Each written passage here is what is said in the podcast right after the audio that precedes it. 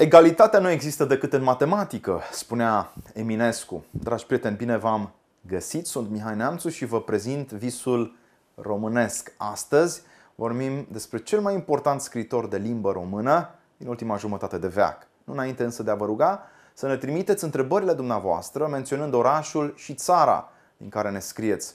Pentru a lărgi comunitatea noastră, vă rog să apăsați butonul like, să ne dați un share și un subscribe împreună și numai împreună, creștem o Românie deșteaptă. Era început de mileniu, într-o zi de sâmbătă, într-un colț mirific de lume. Mă plimbam prin imensele parcuri ale Germaniei, acolo unde clorofila copacilor gestiona faimosul Berliner Luft.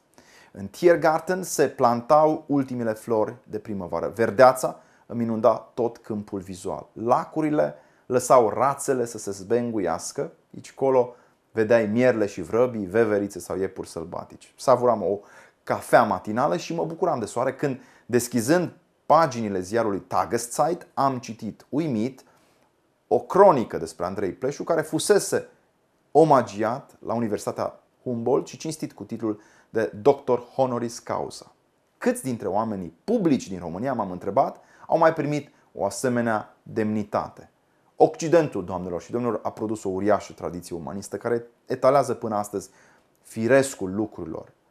Ceea ce se face bine se face prin continuitate. Cunoașterea adevărată nu se obține prin salturi sau piruete, ci prin acumulare. Înțelepciunea însă nu-și alungă fiii risipitori. Trecuți prin experiența dictaturii, intelectualii est-europeni n-au avut parte de răsfățul cozăriei savante sau luxul marilor biblioteci. România comunistă a condamnat o pleiadă de istorici, teologi, filozofi, poeți sau prozatori excepționali la marginalitate. Supraviețuitorii mlaștinei n-au putut etala neapărat o erudiție atletică și convențională. După 89, însă, România a prezentat lumii câteva frumoase exemplare de rezistență morală. Andrei Pleșu, printre toți aceștia, ocupă un loc de cinste.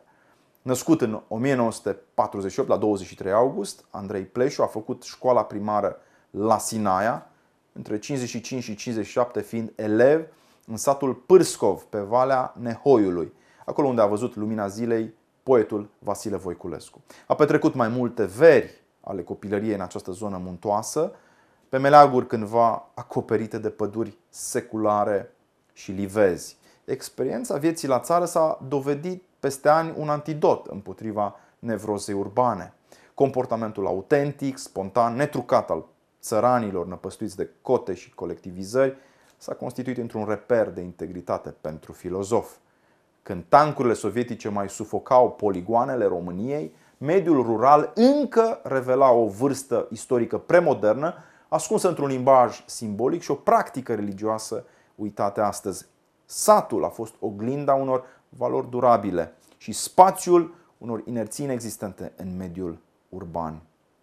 După școala la, sigur, București, Andrei Pleșu a absolvit liceul Spiru Haret, adolescența fiindu-i marcată de inhibiții specifice unor persoane foarte înzestrate. Relația cu părinții a fost dominată de regula politeții, dar cel mai important, prietenia din acea perioadă cu Floriana Avramescu, apropiată de mănăstirea Antim, va avea puternice înrăuriri sufletești pentru mai multe decenii. După ucenicia pe lângă Constantin Noica la Păltini și Andrei Pleșu a trecut prin câteva episoade biografice neobișnuite. Exilul la Tescan și trei funcții executive, cea de ministru al culturii, de ministru al afacerilor externe și de consilier prezidențial. Doamnelor și domnilor, Andrei Pleșu a marcat definitiv viața cetății noastre. N-a făcut-o doar prin scris, ci și asumând rolul de îndrumător al celor care i-au cerut sfatul. Studenții Universității din București, cercetătorii de la Academia Română, doctoranzii Colegiului Noua Europa, dar și diplomați de elită, lideri religioși sau chiar importanți șefi de stat. Îl onorăm în acest an pe Andrei Pleșu, cel care împlinește 70 de ani, cel care a hrănit zeci de mii de cititori, un autor genial hotărât să slujească mai presus de orice, idealul frumuseții. Avem nevoie de modele. De aceea zic, deșteaptă-te române oriunde te afla și nu uita, visul trăiește prin tine.